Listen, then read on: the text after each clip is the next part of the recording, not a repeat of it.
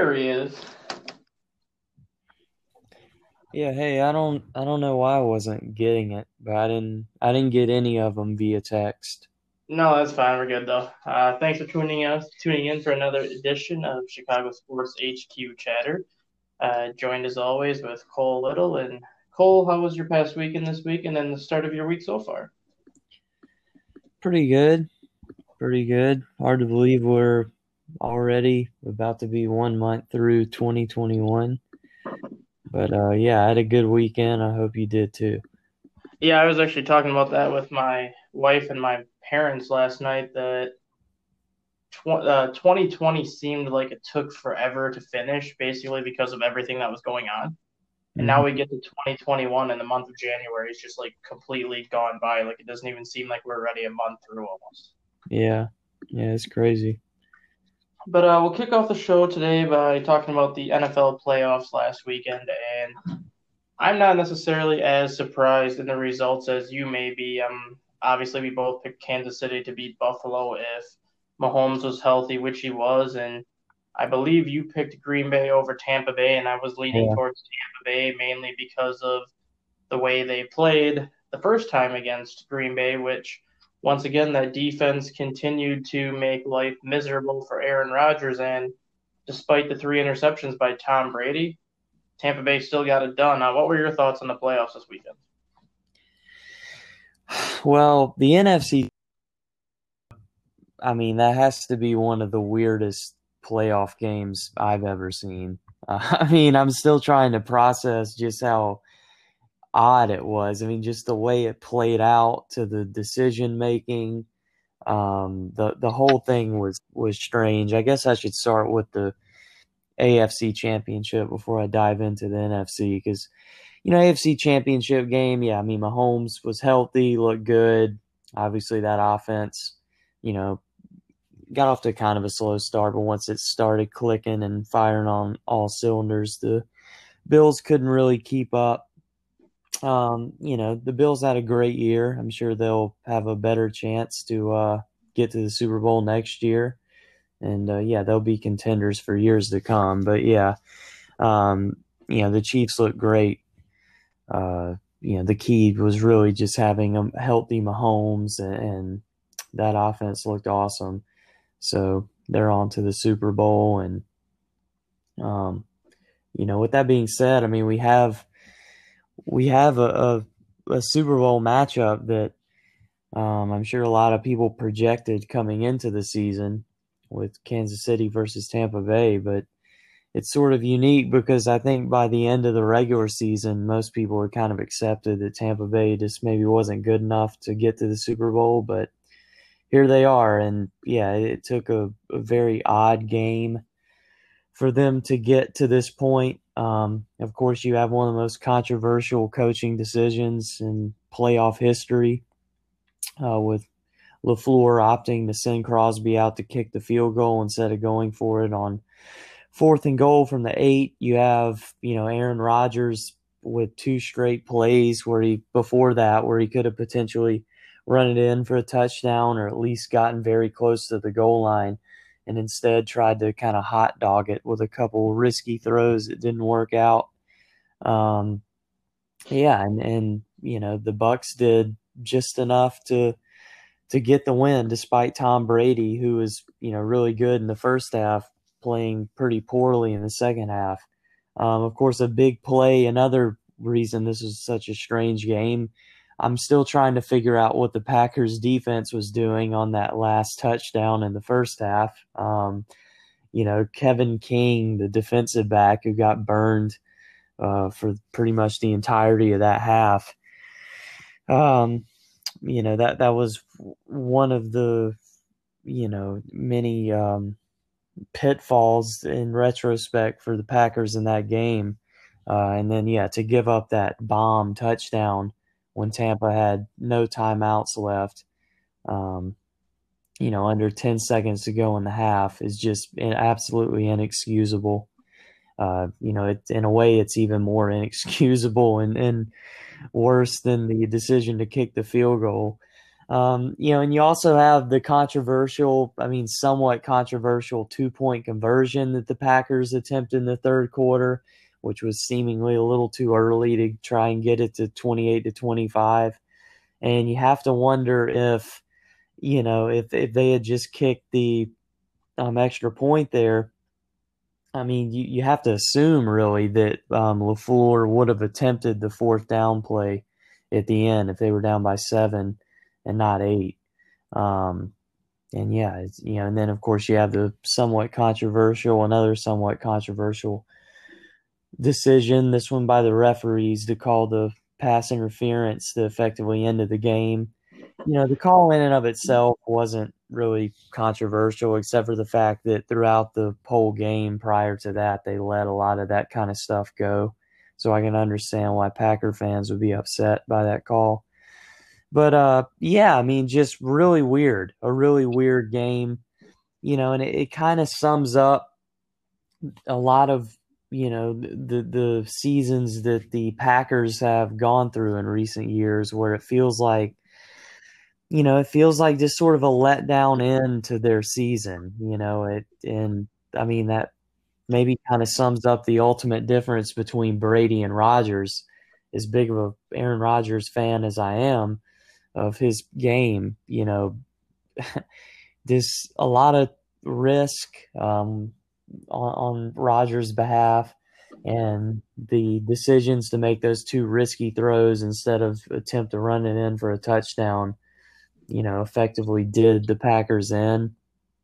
And meanwhile, Brady, despite throwing three pretty uh, bad interceptions, um, did just enough as a game manager to get the Bucs to the Super Bowl. And I mean, he really hasn't been, you know, I mean, again, I, am you know, as great as Brady is, which I'm always um, quick to to defend Brady and point out how amazing he still is. Um, you know, it's not like he's had an amazing playoff run in these three games so far, but he's made, you know, great decisions like he always does in, in big time moments. And uh, the Bucs have gotten to the Super Bowl behind that great defense. And another thing, I'm going, I know I'm going on and on about this, but this game just blew my mind. I mean, you also had the fact that, you know, maybe the biggest injury coming into the game was um, Tampa going out with going without uh, Winfield, their their young star safety, and you know that was expected to play a huge role. And then during the course of the game, Whitehead, their other safety, gets hurt, but the Packers really couldn't take advantage of it. So, um, you know, if anything, the biggest injury when it was all said and done was not either one of those or Antonio Brown not playing. Uh, it ultimately might have been David Bakhtiari's recent injury, which I know we've talked about that, you know, obviously kept him from playing in this game, the recent torn ACL. And yeah, because the Bucs pass rush, which is great enough as is, hadn't had a pretty easy job of getting to Rodgers throughout over the course of the game. Um, you have to wonder if that's because Bakhtiari wasn't in there.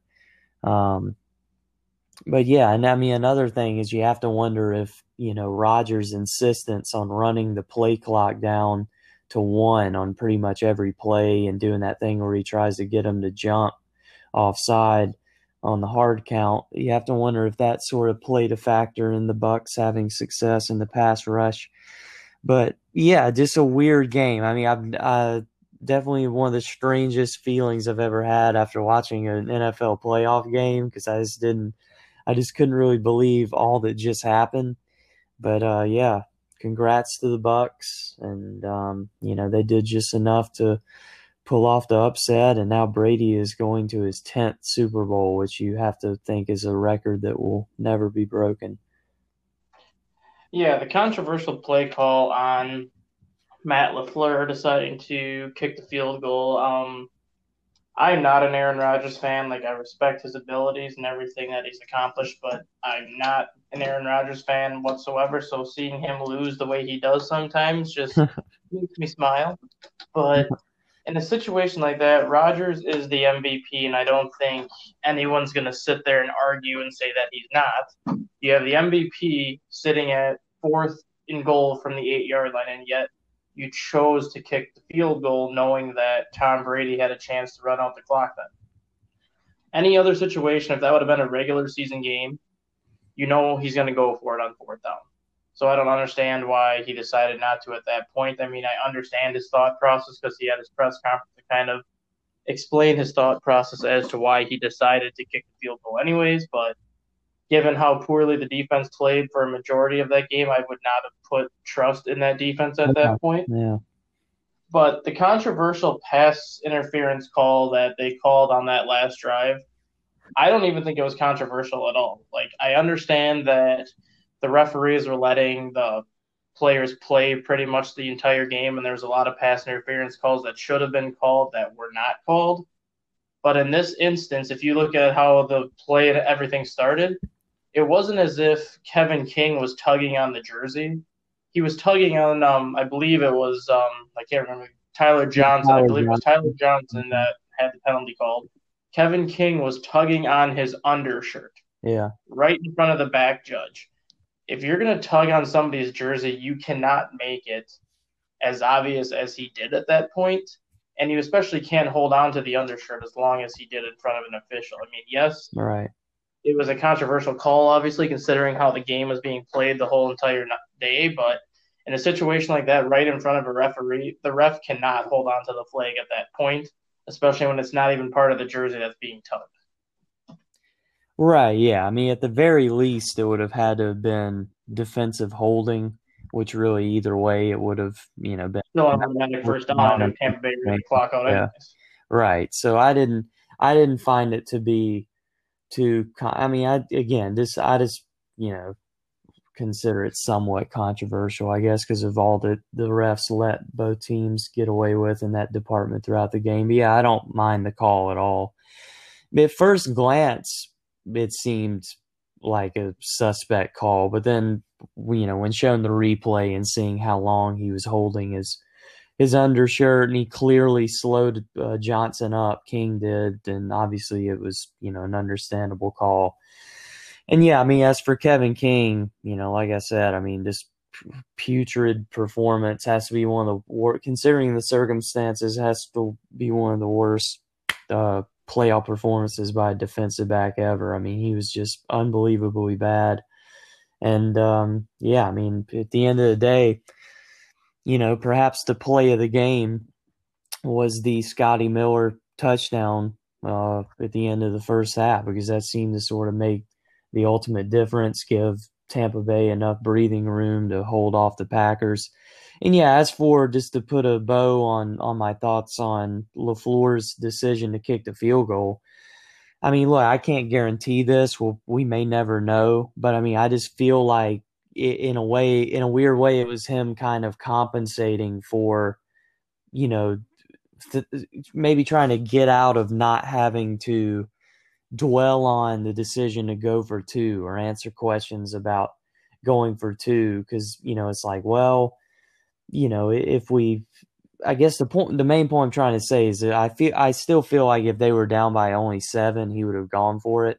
But it's like well you know if we if we score a touchdown here and then don't get the two point conversion, which you know is is not exactly likely that they they would against that good defense in a do or die kind of situation there, but um, then you know he would have to answer all these questions about well why'd you go for two in the third quarter blah blah blah blah blah so I don't know. I mean, I just wonder if that was there was sort of a psychological component there because I just can't. I still can't wrap my head around, and I mean, really, nobody can can wrap their head around why he would think it would be a good idea with just over two minutes left, even though they had all three timeouts, to to you know attempt a field goal there. I mean, when your season's on the line, it makes it makes no sense. And not to mention, they received a gift when on the ensuing kickoff, the return man inexplicably went gave himself up a couple seconds before the two minute warning. So they were gifted an extra timeout, and then they were gifted essentially another timeout when they intentionally jumped into the Packers intentionally jumped into the neutral zone, and Bruce Arians accepted the penalty, which you know moved mm-hmm. the change and it moved the chains and essentially gave um, Green Bay an extra timeout, so an extra chance to force a punt, but they still couldn't do it. But uh, yeah, I mean, you know, of course, if the call on King hadn't been made, there would have been a punt, but there wouldn't have been hardly. I'm just, you know, I'm just blown away that that that was the decision LaFleur made. Is something he'll have to, you know, answer for the rest of his coaching career. It will be a decision that goes down in playoff infamy, right up there with the decision to not run Marshawn Lynch and make the the throw that got picked off in the Pat Seahawks Super Bowl. Um, yeah, it's just you know an unbelievable decision to take Rodgers off the field. I mean, the you know the MVP, obviously you know one of the greatest gunslingers ever do it. A guy who you know a guy whose Packers career might not be lasting too much longer. I mean, they start they effectively started the 2020 season off by drafting a quarterback super early, and Rodgers expressed his dismay over that. And then the Packers finish off the season by taking him off the field and essentially, you know, preventing him from having a chance to extend the game and potentially get his team to the Super Bowl. So um, yeah, I'm just blown away by it. It's just going to be something that'll, you know, that, that'll live on in Packers lore forever. Yeah, I mean, it's going to be a decision that could haunt the Packers for years, but we'll just see what Aaron Rodgers' decision is after this season, anyways.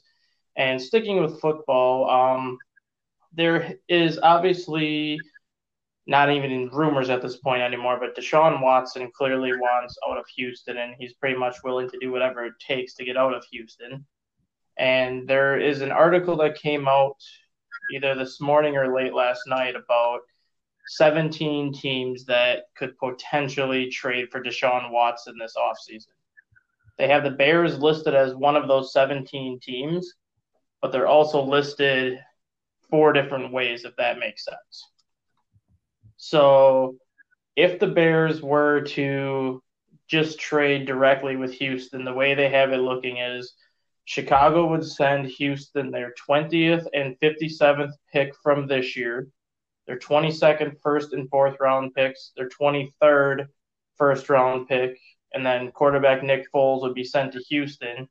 In return, Watson and a 2023 fifth round pick would come to Chicago that was one of the trade scenarios if the Bears were to trade just straight up with Houston, which I ne- I don't necessarily like that deal just because Chicago needs as many draft picks as humanly possible to kind of build up that roster. So giving away draft picks for for their sake, I don't think is a wise choice. I mean, it would be if you could get Watson out of it, it would be one thing, but just giving up what they would potentially have to give up for him, I don't like that scenario. But if I can find the second one here, um, the second one actually involves both the Bears and the Miami Dolphins in a potential trade for Watson. And this is a trade that I would actually like to see happen. So the Miami Dolphins would give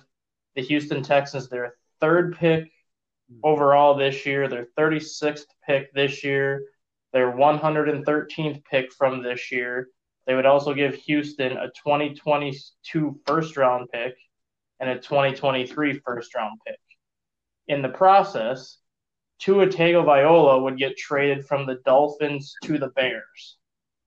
And then the Texans would send Watson over to Miami, and then the Bears would send a fourth round pick for 2022 to the Dolphins. This trade to me is kind of intriguing, especially when you look at Tua Tagovailoa and kind of the season that he had last year, where he played well in spurts, but then he also struggled in spurts, which is kind of why Ryan Fitzpatrick stayed on the roster this year. But out of these two scenarios, I do like the Miami Dolphins scenario with the Bears because it allows the Bears to acquire a young, controllable quarterback without having to give up a ton of draft picks in the process to do so. Yeah, I agree. I mean, that would be a solid move. Um, you know, it's going to be interesting to see how this all plays out because, um, I mean, for one thing, it seems like Watson's main location, his his prized destination right now is the Jets. He wants to be able to play for Robert Saleh and I guess get to a big market and have a chance to turn that franchise around. Um, you know, but I mean, the, the Texans, the one team that still haven't, still hasn't hired a head coach, which for what that's worth, it, it might end up being Bieniemy who can't, Eric Bieniemy who can't be hired technically until the Chiefs are no longer active, so at, until after the Super Bowl. But um, yeah, it's it's you know it's crazy to think that after all this, the Bears could have a chance to redeem themselves from the infamous draft decision and be able to acquire Watson via trade. Um, you know, I can imagine he would be on board and, and welcome that trade and and um, would hopefully let bygones be bygones with the with um, the Bears' decision to draft Trubisky over him. Um, but yeah, there are so many moving parts to that. I can imagine that the Texans right now are trying their very best to win Deshaun back and convince him to give it another year. Um, I mean, the the way that franchise is unraveled and all the craziness coming out of that front office, uh, you know, and, then the the from you know the Nuke trade, the Hopkins trade coming up on a year ago to you know the end of Bill O'Brien's tenure to Jack uh, Jack Easterby and that strange situation in the front office has just sort of a night been a nightmare. And I mean, I can't blame Deshaun for being really upset with how that franchise has fallen off from being a Super Bowl, you know, a borderline Super Bowl contender to being a laughing stock. Um, but yeah, we'll just have to see if the the Bears will can get in the mix there. Um, I agree with you. They shouldn't be looking to give up too much in the way of draft picks, but you know, if they can reasonably acquire a a decent quarterback, a proven, you know, a young quarterback who's proven to, to be a bright star, um, you know, they should uh, they should certainly look to to you know take the jump and, and jump at the opportunity if they don't have to give up too much. What about um, trading for Matthew Stafford and using him as basically a two-year bridge type of quarterback? I mean, he's got he's thirty, going to be thirty-three years old this year, but he's got two years left on his contract that he signed with Detroit. But it's a very team-friendly contract. I think he's owed forty-one million across the next two years. Yeah, I would welcome that. I mean, Stafford's a guy who you know you have to wonder if he's he's underrated just because he spent his whole career with that woeful franchise and I mean obviously he had Megatron to throw to all those years but you know it's it's kind of like he's underappreciated at this point in his career. Yeah it seems like he's older than he is just because he's been a in every day you know in every game starter. He's been starting virtually every game for the Lions for over a decade now. But um, yeah, if they were the Bears were able to make that move, I would welcome that. I mean, I can imagine Stafford's hoping to move on to Indianapolis or somebody who's in Super Bowl mode right now, as opposed to maybe within a year or two. Um, but you know, yeah, I would I would welcome that. And now we'll switch over to the Bulls for a little bit, and the Bulls are kind of going through some up and downs right now. They lost four games in a row, responded with three wins in a row, and now they've dropped their last two games against Lakers, who are one of the best teams out west, and then the Celtics, who are one of the best teams out east. But the Bulls are still kind of in that nine to eleven seed range, so they're still basically battling for the final playoff spots. I mean, there's a whole there's a whole lot of season left over, but we're almost a third through the NBA season, and Chicago's still in that playoff hunt for the p- final position, so that's good. But outside of how good the Bulls have been playing lately, they are going to be without Wendell Carter Jr. now for the next four weeks as he's dealing with a quadricep contusion at this point. Offensively, Carter's game has never translated to what the Bulls hoped it would be, but he's one of the better defensive players on that team, and he was actually having the best year of his career thus far to start the season. So, I mean, that's going to be a big loss for the Bulls. Now they're going to have to depend a lot more on Daniel Gafford, who is very inconsistent at best. But I still like the way this Bulls team has played. I still love the effort they give every night on the floor. And I really like the way Donovan's kind of put this team together. You have like your starting five and LaVine, White, Williams, Markkanen, and right now Gafford, who's filling in for Carter. But then you have what a lot of experts are calling the bench mob now with Thaddeus Young, Otto Porter Jr., and all those guys that come off the bench who are starting to score. I think they said they're averaging like 50 points a game between the bench, and the starters are putting up like 70. So their bench on some nights actually performs better than the starters, and that's going to go a long way to determine how far this team can go this year. Right, yeah, bench play is going to be key. Um, having to go without Carter for a month or so will be tough because, like you said, he's a key defensive piece, and important cog for that defense, and not having him out there will will definitely uh, hurt. You know, and he came on strong and, and stepped up when Markkanen was out, so um, that's that's certainly uh, uh, somewhat big blow for this Bulls team. But yeah, I mean they won by double digits at the Hornets on Friday and have since lost two in a row at home to the Lakers and Celtics, like you said.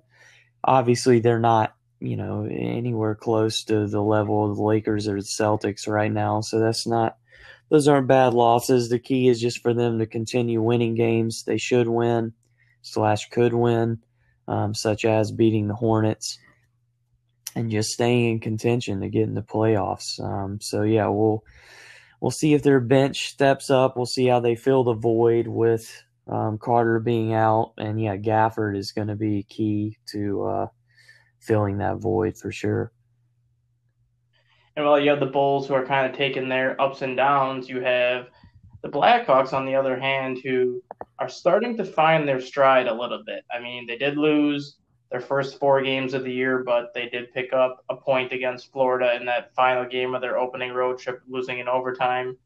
Then they got the Red Wings last past weekend and physically dominated Detroit in every facet, or earning two wins. And then they had the Nashville Predators beat for most of that game last night, but let it get away in the third period before losing in overtime.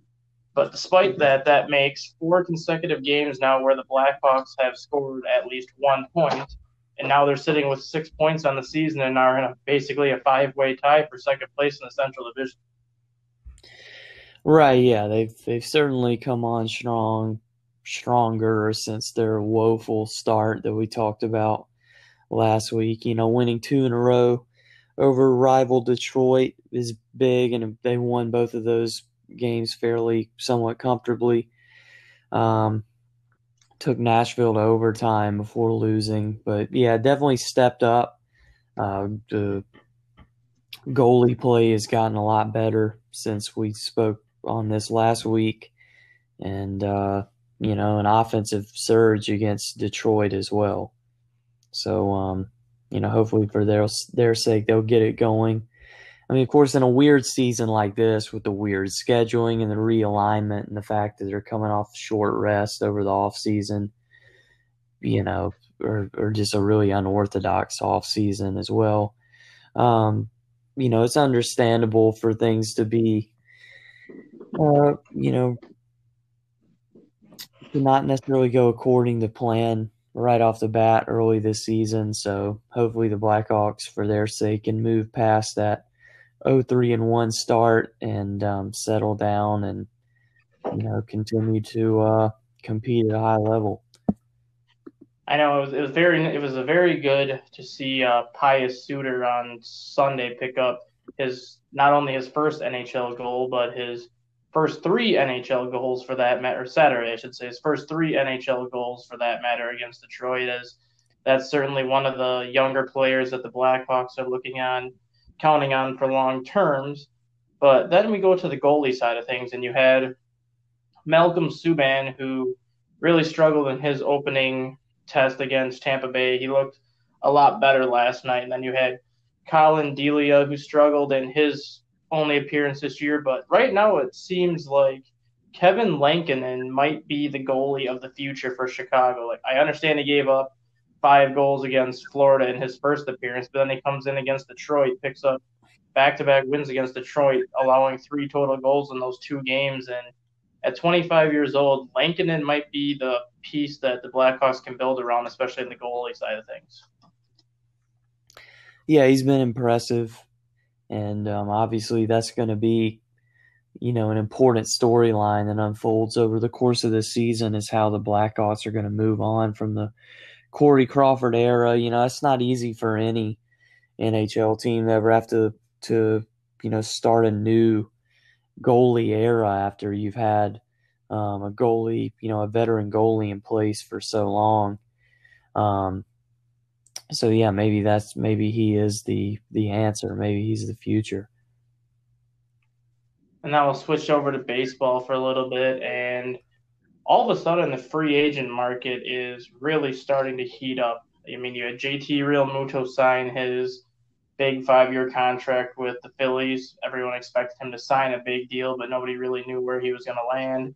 And now you have the middle infield market with guys like Marcus Semien, Freddie Galvis, and Andrelton Simmons are all signing one year deals. So now you have the middle infield market starting to pick up. But uh, rumors out of Chicago at the moment is that the Cubs appear to be one of six teams interested in going after Kolten Wong to play second base.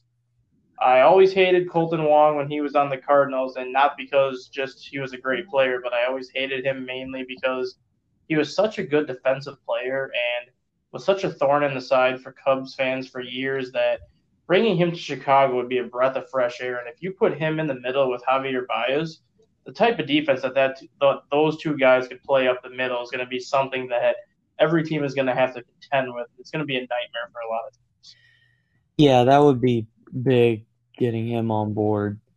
Um, you know, I'm I'm still pretty surprised that the Cardinals opted to move on from him. You know, John Mozeliak has sort of a reputation as being kind of cold blooded. Um, I guess you kind of have to be if if you're going to be a successful baseball executive. But um, he'll move on from players, um, you know, without a second thought. And yeah, I mean their their quick decision to move on from Kolten Wong, I felt was surprising because he's been really the glue of that lineup in recent years. And yeah, he's such a fantastic defender um, and just a jack of all trades kind of guy. You know, he's the sort of uh, slap hitter, on base, high percentage player um, that the Cubs could really use. Of course, we've talked before about our thoughts over Nico not necessarily being ready to be an everyday second baseman. Um, so Wong could could step in and fill the void, hold down the fort in the meantime. Um, you know, we'll just have to see if they get it done. I mean, you know, of course, we we spoke last week about having to wonder what their what um, the Cubs front office what the mo is for um, this off season, you know, and and whether or not they're really interested in bringing in any notable veterans. Um, you know, they signed Andrew Romine, a cat, uh, catcher, who I guess will back up Contreras, assuming Contreras is back in the fold. Um, you know, and that was obviously necessary. But as far as what else there, what other decisions, noteworthy signings they're going to make between now and spring training, I I don't know. They they might not end up making any. Yeah, I mean, Nico Hoerner is a guy that, I mean, I don't think he's ready to be an everyday starter yet at this point, but that doesn't mean that I don't think he's ready to be like a everyday type player at the major league level. I think he needs to play every day versus maybe being like one of those guys that sees two or three starts. So if you bring in a guy like Kolten Wong, ideally the best option would be to move Hoerner to AAA for the beginning of the year, let him get at bats, and then kind of figure things out as the season goes on. Or depending on what happens with the Cubs outfield market, you could take Ian Happ, put him in left, and move Hoerner to center field because I know Hoerner was getting reps at center field during spring training last year. There's been talk that Hoerner might move to center field this year just to get more at bats. So you bring in a guy like Kolten Wong. If you really want to keep Hoerner on the big league roster, maybe moving him to center field would be probably your best bet. Yeah, for sure. And um, I said the wrong Romine brother, by the way. Austin Romine was the catcher they signed. Um, but yeah. anyway, yeah, you know, there's just there's a lot that still has to unfold um, between now and spring training for the Cubs to have sort of a, a um, a plan in place that fans can project, like what you know what all is going to transpire with how lineups are going to look and whatnot. I mean, of course, there's the rumor mill for Kris Bryant is still going, um, based on his recent comments about not enjoying playing baseball as much with all the trade rumors going around. Um, you have to wonder if he's really trying to leverage, you know, himself into getting traded so he can be done with this and potentially sign a new contract extension with another team. Um, but yeah, I mean, you know, the the you know the Cubs can still be highly competitive even with this current group they have now. Um, whether or not you know even if they're not a World Series contender, um, they can still be really competitive. And um, you know, just have to wonder if if Hoyer will look to add to the veteran depth of that team, or just kind of go into spring training with what they've got. Yeah, and we're gonna do a quicker show than normal today. It's uh, kind of a jam-packed quick show today. I got a lot of stuff going on this afternoon, so this will be the last topic we cover today, but we're just going to briefly touch on college basketball real quick. Um, Notre Dame has started to kind of get their feet rolling a little bit lately. They had a nice win over Miami the other day after picking up a win against Boston College before that. So they're on a two game win streak, kind of to push them up a little bit in the ACC standings. Illinois continues to go about their business. Uh, had a nice win against Penn State. Uh, Michigan State had their game, or Michigan State's game was postponed, so now Illinois kind of gets to sit back and wait until they get Iowa on Friday. And then you have Northwestern, who they got off to such a promising start this year, and now they're on the verge of a seven game losing streak in the Big yeah. Ten, which was capped off by a rough three point loss to Penn State the other day.